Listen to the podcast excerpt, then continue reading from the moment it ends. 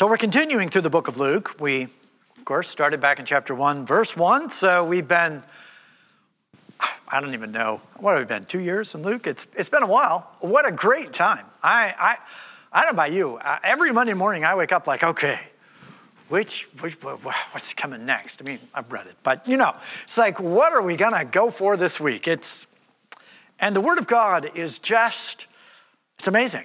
It's just amazing. Uh, it speaks to us. And um, it's, this is here with God. Even though we picked this book two years ago, the stuff, it's like this week, is this week. You look at this, you're like, yep, this is just what we needed to hear this week. Uh, and next week, we'll say the same thing. It's, it's the Word of God. Now, Jesus has been on his way to Jerusalem He's left the, the Galilean region. Uh, he's on his way. He has set his face to go to Jerusalem. It's kind of a windy road. It, it, takes him a little while to get there. It's six months, nine months, somewhere in there, for him to walk away from the Galilean ministry where he, he preached and they rejected him. And so he's now on his way to Jerusalem, where he's down in the southern part of Israel, and he's preaching to them, and they're rejecting him too. And so he is carrying out this message to a nation. There, are some being saved, but not many. And what do you say to them? What do you say to a nation that should, he came unto his own, and they should be receiving him, but they're not? They're not. And so let me just read the passage and then we'll work our way through it. So starting in Luke, verse chapter 13, verse 23. And someone said to him, that is Jesus, Lord, are there just a few being saved? He said to them, Strive to enter through the narrow door, for many, I tell you, will seek to enter and will not be able. Once the head of the house gets up and shuts the door, and you begin to stand outside and knock on the door, saying, Lord, open up to us. Then he will answer and say to you, I do not know where you are from. Then you will begin to say, We ate and drank in your presence and you taught in our streets. And he will say to you, I tell you, I do not know where you are from. Depart from me, all you evildoers. In that place, there will be weeping and gnashing of teeth when you see Abraham and Isaac and Jacob and all the prophets in the kingdom of God, and you yourselves being thrown out. And they will come from the east and the west and from north and south and will recline at the table in the kingdom of God. And behold, some who are last will be first, and some who are first will be last. So Jesus has been speaking to the nation. We know that he's been, Jesus has been warning the nation pretty much since the, the very inauguration of his ministry. John baptizes him in the river. He goes into the wilderness. He comes out of the wilderness. And we know from the Gospel of John that he goes down and, and he leaves the wilderness. He picks up some disciples and he heads to Jerusalem for the first Passover. And while there, he drives the money changers out of the temple. He does that twice. The first time he does that is just right off after the 40 days in the wilderness. He goes down, he drives the money changers out they know that there is a confrontation here between the teaching of Jesus and the practice of the nation. They have gotten all of their views of God incorrect. They think that salvation is from the law, it's not. And so Jesus has been trying to talk to them for the entire three years. He's been trying to speak to them and to teach them truth. You'd think that they would be like, this is the greatest thing ever. You're kidding me. I, I always thought it was too hard to, make, to work my way to heaven. You mean it's by grace? Wow, great. Where do I sign up? No, nope, that's not what they do. That, that is not the response. You'll recall Jesus goes to his hometown of Nazareth and he gets up and he reads from the scriptures and he says, This day is this prophecy fulfilled in your ears. You would think that the hometown boy made good, they'd have a parade. Well, actually, they do kind of have a parade, and they have him at the front of it too. And as soon as they get to the brow of the hill, they want to throw him off and kill him because he got up and said to them, You know, there were a lot of prophets uh, in Israel, and there were a lot of women in Israel, but the prophets, well, they ended up with a widow who wasn't an Israelite. And they had, you rejected the prophets, and he says to them, You will reject me. And sure enough, they did. So Jesus has been denouncing hypocrisy. He has been denouncing the, the teaching of the nation and their rejection of the truth of God. He's been doing it his entire ministry. So this particular passage is going to add some more details to that. I mean, he's, you know, time has gone by now. He's been saying this for a while, but let's let's add some more detail. And what he says to them is is that there's going to be a struggle to get salvation. You're going to have to you're going to have to struggle to get this. In fact, strive. This is the word agonize. This, word, this is a Greek word we get the word agonize from. You're going to have to really work at this to get salvation. It's a narrow door. It's hard to get through it. Now, what is this battle? And let's be clear here. Jesus is not saying you have to work for your salvation.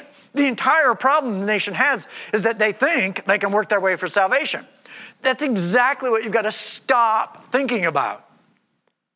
The struggle, the battle, is for you to be clothed in humility and to say, you know what, all my good works are useless. I can't be good enough. I'm not good enough. I, I, no matter how hard I try to keep the law, I fail at it. I've got to come to God with humility. This is the battle, this is the struggle. This is what you have to strive. You have to wrestle with this. This is hard. If you've had the opportunity to share the gospel with people, maybe, maybe relatives, people that you have a, a really good relationship with, and maybe you've actually had an opportunity to just kind of let them talk and listen. And you'll discover that many people will give you some version of a conversation in which they say to you, Look, I think God, if there is one, God's a nice guy. And God wants people to go to heaven. And you know what? I'm a nice guy. And so if there's a judgment, I mean, come on, you know, I made it through life this far. I've, I, have managed to get what I need to get. And, and so if I get before God and there's some kind of a judgment, it'll be okay. You don't have to worry about me.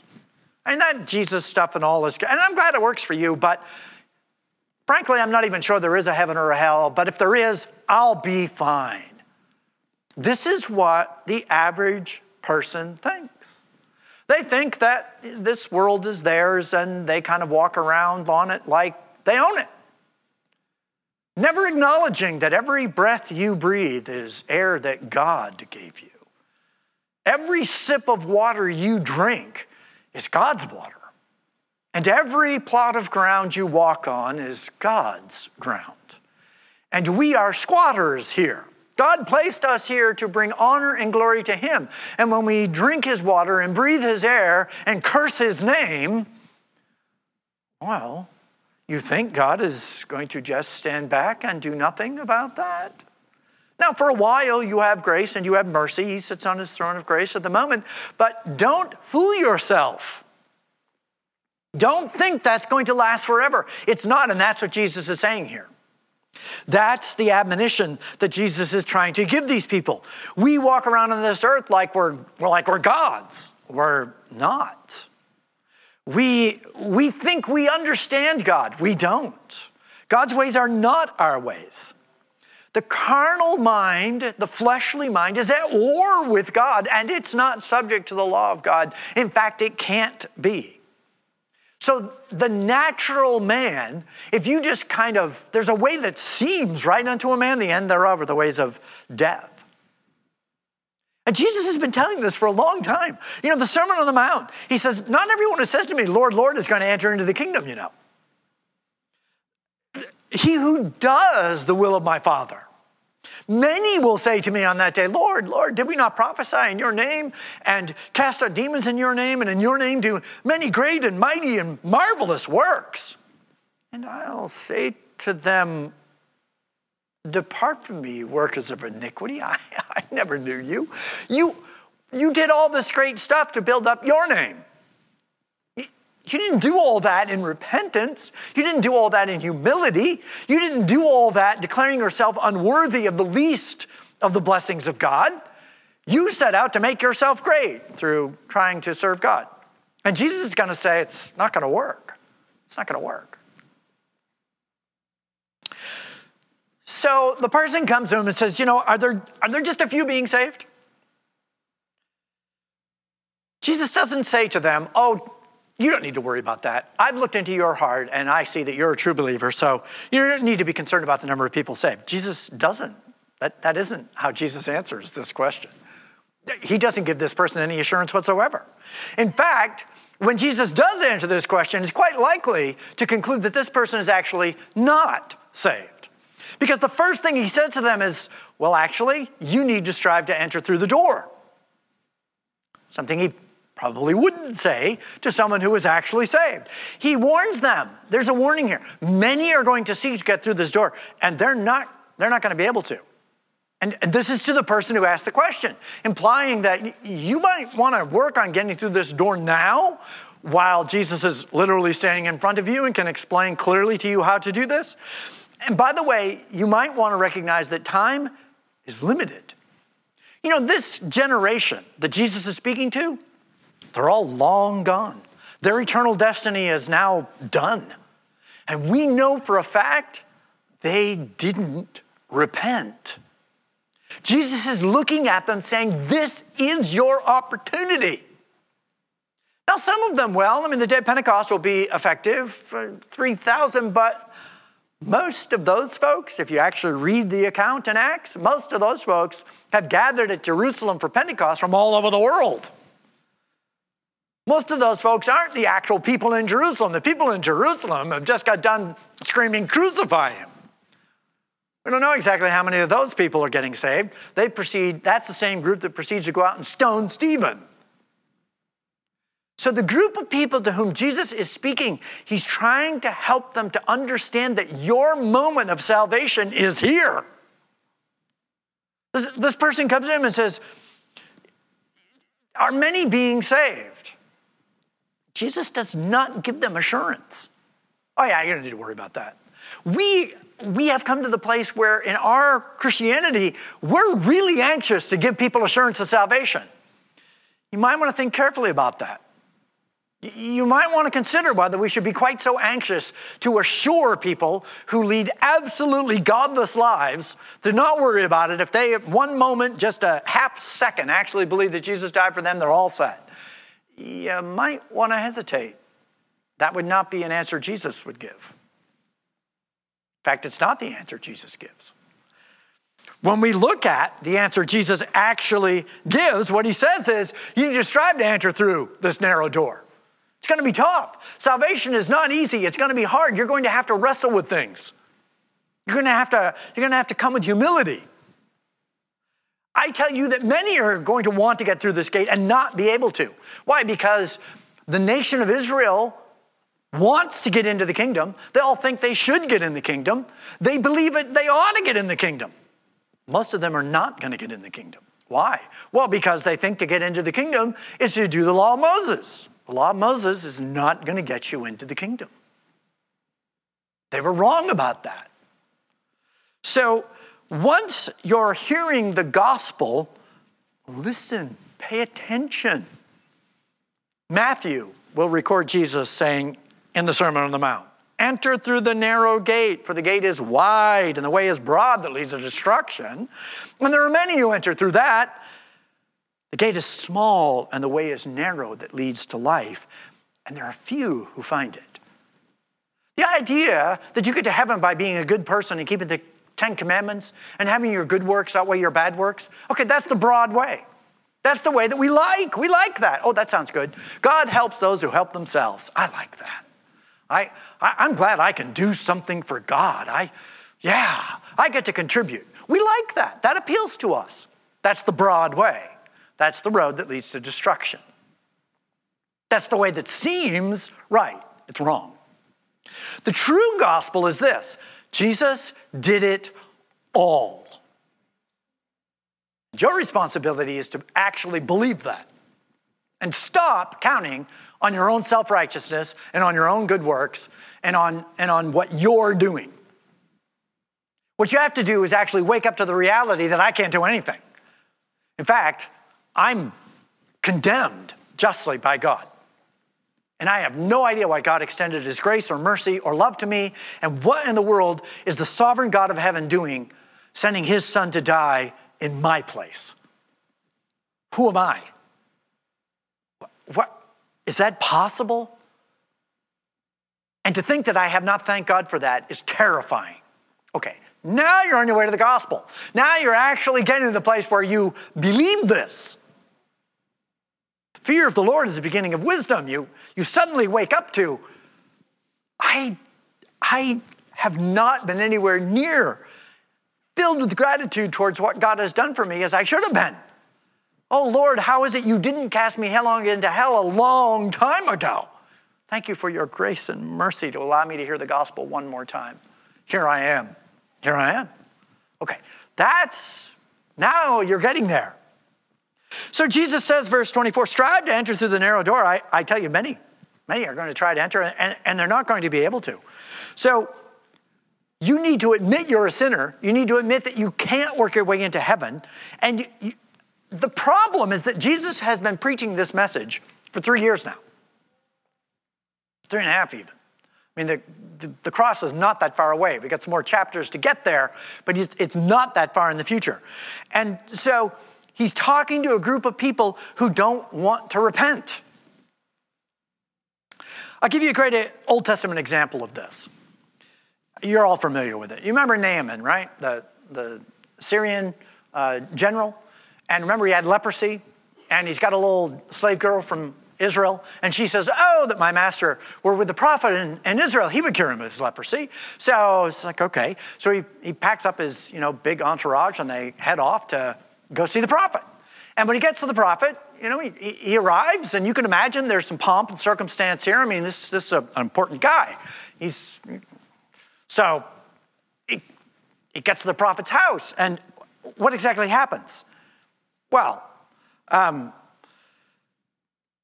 so verse, this is 2 Kings 5 9. Naaman came with his horses and his chariots, and he stood at the doorway of the house of Elijah. He's standing at the doorway of the prophet. Elijah sends a servant out to him, a messenger. If you're into diplomacy at all, you're immediately insulted, right? I mean, hey, I'm somebody, and you're supposed to send someone of at least equal, if not greater. If you send someone of greater rank, then I'll be honored, and it, but lesser? So Elijah sends a messenger to him and says, Okay, here's what you do go wash in the Jordan seven times, and your flesh will be restored to you. Y'all know, right? I mean, he's furious. He is just spitting nails, right? I mean, and, and, it, and this passage says, Behold, I thought he would surely come out to me and stand and call on the name of the Lord his God and wave his hand over the place and cure the leper. I know how God works. I know how this is supposed to go. Really? Is that right? Is that right? So it's up to you to tell God what he's supposed to do. Is that right? Is that, is that what you think? So you showed up here in all of your pride and all of your arrogance to, get, to show up here and to tell the prophet how he ought to act as a representative of God. Is that right? Hmm. You want your leprosy cleansed or not? Because if you do, it's going to require humility. This is just like salvation. We march up to salvation thinking, all right, okay, God, it's me, I died, you got to let me in. Open the gates. It's time. I'm here. I mean, after all, it's me. I'm here. Look at all this great stuff I did. Okay, that, that's what we think. Okay, that's, that's Naaman. That's not going to work. God's not going to open the gates. Well, not to heaven. You're not going to get in that way. And he's just mad and furious. And his servant says to him, You know, my father, words of respect, if the prophet had told you to do some great thing, wouldn't you have done that?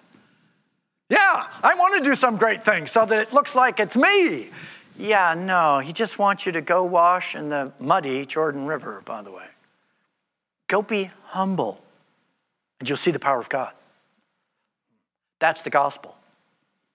The only people who actually understand the gospel and get saved are humble people. If you can't humbly admit that you're actually a sinner and that your good works do you no good whatsoever, then you don't really understand the gospel. You, you still haven't really got it. There's a window, there's a moment We have this moment. We don't know if we have any more. We don't know if we have tomorrow. We have no idea. But we got today. So Jesus says in verse 25, well, once the head of the house stands up and shuts the door and you begin to stand outside and knock on the door saying, Lord, open unto us. He'll answer you and say, I don't, I don't know you. I don't even know where you're from. who are you guys? The moment is going to come that it's over. Your opportunity is done. You had it, the gospel was there, you heard it, you clearly understood it, and you didn't take it. Well, Isaiah tells us you better seek the Lord while he is near and while he can be found. There's a number of places. We can't even read them all, but you can. You know, Matthew 25, right? The story of the 10 virgins. The, when you bought the lamp, it came with some oil in it. The wise, the five wise virgins, bought more oil to go with the lamp. The foolish virgins, eh, they just, you know. And so this is all great right up until the bridegroom came, and now, hey, my lamp burnt out. I don't have any oil in it. Mm, well, go buy some more because the, it's over. The moment was over. You had a little bit of light for a little bit of time. The ministry of John the Baptist, the ministry of Jesus, the ministry of the disciples, there was light here for a little while in the nation of Israel. You better have believed when you had the opportunity because the moment is going to come. It's, it's over. And of course, we know at 70 AD, the Romans came in and just totally destroyed the place. Jesus predicted. You have this moment, take it. And if you don't, you know, Noah and the ark, right? Noah, Noah preached righteousness for 120 years. The ark, if you haven't gone to the ark experience, by the way, and you had the opportunity, take it. They build the ark and they build it to the smallest dimensions, you know, the cubit being the shortest amount that we think it is. It could have been larger. Unbelievable, the massive size of this vessel. Noah built this thing, and there was room for more people than just the eight. They didn't get on. They didn't get on. God shut the door. God shut the door because once the rain started to fall, you could only imagine, right? Just picture the scene. I mean, Noah very likely built this boat in a, in a level plain, probably a forest, started in the middle of a forest, but by the time he got done, there was no forest probably cut trees for half a mile in every direction, right? And he gets this thing done and it starts raining. And, and what do you suppose? I suspect there was a flood of humanity now rushing over to this ark, banging on the door. Let us in. Sorry, the flood came and took them all away. Jesus will say to them, He will answer, I, I, don't know where you're from. And they'll begin to say, Well, wait a minute. We ate and drank in your presence and you taught in our streets. I mean, we're part of the crowd here. We're, we're, we're Israel. We're part of the in group. You're one of us. We're, come on, we're one of the gang here. We, we travel around with you all over the place. We listened to what you had to say. We, we ate with you. In fact, you might have even created some of the food that we ate. Maybe, maybe my brother or my son or mother or daughter or somebody, my cousin, got healed by you. I mean, come on, it's us. But did you repent? Did you admit that you were a sinner? Did you stop trusting in what you could do and start trusting in what God could do? This is who Jesus is talking to. There's going to be a moment. Even though they say we ate and drank in your presence, it's not, it's not going to help. It's not going to help. To simply be near Jesus is not enough. To simply have heard the gospel isn't going to do it. There are people who, who like Christians. They like us because, in theory anyway, we are nice people. We are kind and forgiving and honest. And, and there are people who just kind of, well, they like Christians. Not too big on Christianity. Uh, it's, it's not going to help. If you don't hear the gospel and repent and turn, then it's not going to matter. That's, that's these people. Wait, we ate with you, we drank with you. No, depart from me. You were evil doers. It's, it's not going to get the job done. You never actually repented. Remember the, the message of John the Baptist repent, the kingdom of heaven is at hand. Jesus preaches, repent, the kingdom of heaven is at hand. The apostles will preach, repent, the kingdom of heaven is at hand. Repentance. You need to turn from your self reliance and turn to God's reliance. Judas Iscariot was one of those guys who just kind of hung around because, well, he had sense enough to put together that, you know, this Jesus, he claims he's the Messiah. Now, when the Messiah comes into his own, and all the apostles thought this, by the way, but Judas, he had a special lack of faith. Judas realized if I can just hang with Jesus, you know, I'm going to get a throne and I'm going to get a crown and I'm going to get to rule in the kingdom. Whew, I like that. Boy, that is going to work out really good for me. And when it became clear that Jesus actually wasn't really going to do that. I mean, it begins to set in that, you know, the nation is not really repenting here. And Jesus is just, I mean, maybe in somewhere in the future he's going to, but at the moment, this is not really working. We are not seeing national repentance. The religious leaders are not growing warmer and warmer to Jesus. They're not warming up to him, they're becoming hotter and hotter in their hatred of him. And so, Judas, when the moment comes and he can stab Jesus in the back for 30 pieces of silver, he's all too happy to do that. I got at least something out of this deal. All that hanging around, you know, Judas, at the Last Supper, when Jesus says, One of you are going to betray me, they don't go, everybody's looking at him and Judas, it's not a, it's, it's Judas. I mean, I never heard him preach the gospel. I never saw the guy do a miracle. I mean, he would, I mean, he was just the strangest apostle of the month. Oh, no, no one, no. No one notices. Why? Because Judas did do the miracles. Because Judas did preach the gospel. Because the power is all of Jesus. It wasn't of any of the apostles anyway. Jesus gave the authority and they did it. Judas did the miracle just as well as anybody else. He's a total and complete unbeliever. He was in it for himself. Hanging around doesn't help. They'll, they'll I tell you what, I don't know where you're from. Depart from me. You're the children of Abraham. That's not going to do you any good. Boy, you're from Chorazin and Bethsaida. You think that you think that's going to work? Woe unto you, Chorazin and Bethsaida, right? The mighty works have been done to you have been done in Sodom and Gomorrah. They, they would have repented, and you aren't. It's not going to do you any good to claim that you were the children of Abraham. That, that's not going to matter. In fact, what's going to happen to you guys is that in that place there is going to be, at, at this moment, when, when you start banging on the door and you start demanding to be let in and you, and you try to say, Well, we ate and drank in your presence, in that place there's going to be weeping and gnashing of teeth. You're going to see Abraham and Isaac and Jacob and all the prophets in the kingdom of God, and yourselves being thrown out. The judgment, how the judgment actually comes to pass, we can have a big discussion about it, but here's what we know, because Jesus says this very plainly. Matthew 12, 36, I tell you, every careless word that people speak, they will give an account of it in the day of judgment.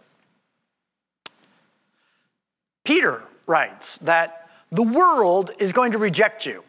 And, and he says, This is how the world acts. They, they have pursued a course of sensuality, of lust, of drunkenness, of carousing, drinking parties, abominable idolatries. And in all of this, they're surprised that you don't run with them into the same excess of dissipation. And they malign you. And then Peter says, They will give an account to him who is ready to judge the living and the dead. The day of judgment is going to be a day in which people have an opportunity to stand before God and give an account. And they will give an account. They, they will actually get up there and they will, they will try to explain. Jesus, God, Jesus is going to give an opportunity. The books are going to be open and you're going to get to explain. By the way, we are going to have the same opportunity. The difference is that if we have believed that Jesus died on our behalf, there will be no condemnation, but there will be many lessons learned we too are going to have to explain to Jesus what we did with our lives. No judgment, but great wisdom. These folks, their judgment, judgment is going to fall on them.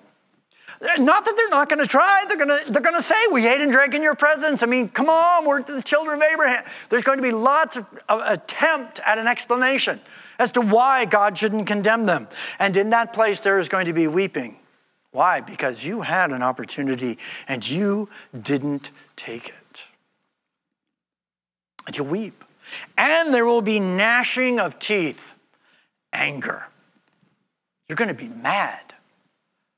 You're, you're going to be really upset. You're going to tell God he's wrong. That's what you're going to do.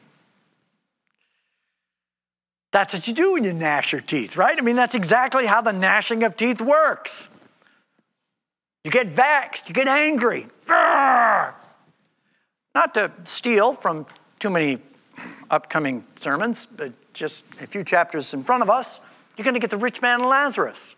Have you ever really looked at the account of the rich man and Lazarus? Have you ever really listened to the rich man? You ever read that and actually listen to this guy? This guy is in Gehenna. He's in torment. And he stands there and he argues theology with Abraham and tells Abraham he's wrong. Is there any repentance from this guy? There's no repentance. He wants Abraham to send Lazarus back to rescue his five brothers so they don't come to that place, but he's not repentant. There is no repentance in hell. There'll be sorrow. Oh, great sorrow. Lots of tears for themselves. They'll be sorry for themselves and there'll be gnashing of teeth because God is unjust and wrong. It won't do them any good whatsoever, not a bit. But don't think that people are, no one's going to repent on the day of judgment. Don't repent. Now is the day of repentance. Now is your moment. That moment, it's over. We open up the, the book and we go down through the book of life and we find out whether or not you repented in this life. We find out whether or not you turn from your self reliance and rely on what Jesus has done. And if you did that, then your name is written in the Lamb's Book of Life. And if you haven't done that, well, it won't be. So this is the moment, and this is what Jesus is saying to them.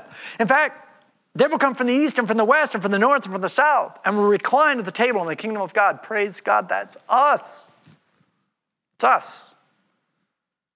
Maybe some of you are Jewish. I don't, I, I don't know. If anybody is, I, I don't know. There will be some Jewish people who make it into the kingdom, for sure, without a doubt. But the fact is that after the day of Pentecost, and as the gospel spread out, next thing you know, by the end of the book of Acts, it starts in Jerusalem, it ends in Rome. It starts with mostly Jews, it ends with mostly Gentiles. And praise God because the gospel has come to us. And we can gather from the north and the south and the east and from the west and make our way into the kingdom of God. And those who were Israel, those who had the promises and the covenants and the prophets and all of this great blessing of God, they rejected gospel. They stumbled over this stumbling stone of self reliance. They trip over it. They think that because they're the children of Abraham and because they have the law of Moses, it's not going to do it. It's not going to be enough. Their Messiah came as the Lamb of God who died to take away the sin of the world. And they rejected him. And they refused. So, verse 30 some who are last will be first, and some who are first will be last. Those who you thought would be the least likely people ever to believe the gospel, you'd think the last person on earth to ever understand the gospel, some of those who are last will be first. And some of those people you thought for sure would be first will be last. I don't know if you've had an opportunity, and I, I hope you do, and I assume you do, have an opportunity to share the gospel with people. Sometimes you just know a person who you think this is such a good person, and they're just, they give you the shirt off their back. They're just really nice people. Oh, that they would just believe the gospel. You'd think that they'd be the first in line to believe the gospel. And, and you try to share the gospel with them, and they aren't interested in the least in what Jesus has done. All they, Mm, that just doesn't. And then you talk to people who you look at them and you think, ay, ay, ay, you know, this person, I, and the list of sins that they've got is. And you're like, well, all right. You give them the gospel, kind of find out they desperately want to hear it. They have been looking for forgiveness in this message their whole lives. Sometimes the people you think will be last are actually first. And sometimes the people you think will be first are actually last. The story of the prodigal son is not the story of the prodigal son, it's the story of the elder brother. You would think that the last person in this scenario would be the prodigal. He's the guy that got his inheritance early and spent it all on riotous living, living it up, parties, immorality. You think this guy is never going to believe the gospel. Actually, this is the guy that does believe the gospel. And the older brother, the elder brother, which by the way is who this is actually directed at, are the Pharisees. Those folks who are all self righteous. Well, I've always, you know, uh, and, and then when the prodigal gets saved, and, and they're not even going to go into the banquet, they don't even want to go in. It's like it's appropriate that your brother, which was dead, is now alive. I don't care. I don't care about him. The gospel is for sinners. And if you won't admit you're a sinner, you're not going to get saved. That's why it's hard. It's hard. There's a reason why a majority of the people on earth aren't Christians and believe the gospel. It's hard. If you don't, if you don't believe that, by the way, give the gospel to more people. It'll be very clear to you quickly. People don't want to believe this. They have no desire whatsoever to repent of anything. They're quite self satisfied, thank you. They're quite certain that they are just fine without any kind of religious crutch or believing in Jesus or the Bible or any of that kind of stuff. They are going to take care of their own lives. It's hard. It's hard to believe the gospel. You have to strive. You have to crucify yourself. You have to deny yourself and take up your cross. The reason why the average person you give the gospel to doesn't want to believe it is because they're all too well aware that if I believe that, I'd have to become a completely different person. Yep, actually you would. And don't, don't dispute that with them. In fact, make it very clear to them exactly what kind of person they're going to need to become. Because that's what Jesus does. Jesus, he's, this is the gospel that Jesus presents. He's very upfront about exactly how it is. He's not over here trying to twist anybody's arm. He's not over here trying to, you know, bait the hook and throw it out there. And, and, and once you caught him, then, you know, that, no. Jesus is like, look, this is how it is. This is it. You, in fact, you better strive to get through the, the door because it's narrow. And by the way, it only stays open for a little while. So you might want to get at it. You, you might want to you might want to wrestle with your sin now because you have no idea when the, when the door is going to close and, and there's no more opportunity. This is how Jesus presents the gospel. Uh, do I need to, do I need to actually say so we might want to, you know, right? There are people that if you presented the gospel to them 8, 10, 12, 15 times and they just, they just, you know, there's an appropriate moment to say to them, you might want to be careful. You, you should be careful the door may very well close on you.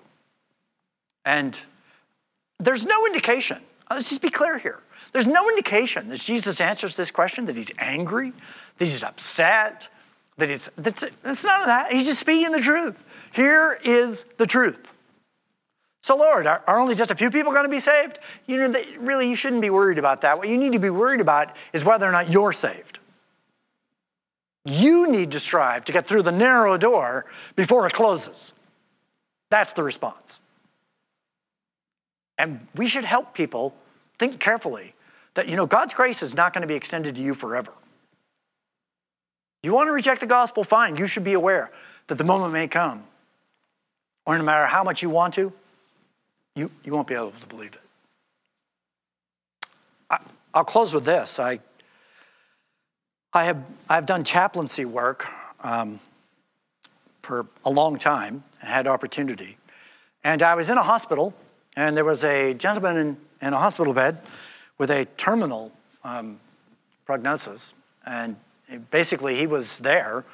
Uh, he, he wanted to talk to somebody, so I came in to talk to him, and he he was there until he passed. He's like, you know, I've, I've got a fatal terminal illness, and so I gave him the gospel.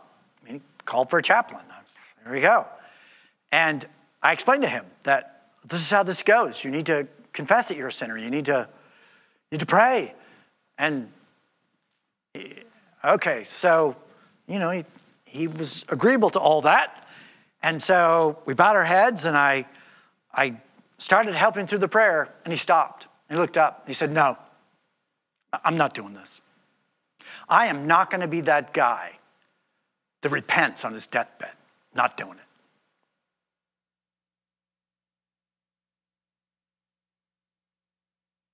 So if you're sitting here thinking that, well, when the moment comes, you know what? Maybe when the moment comes, you won't do it then either. So if you're sitting here thinking about it, maybe this is the moment. Now is the accepted time. Now is the day to repent. Let's pray. Lord, we thank you for the gospel. We thank you for your willingness to send your son for sinners like us. Who are we to in any way benefit from the very death of your son? To satisfy your clear righteousness, to pay for our sin.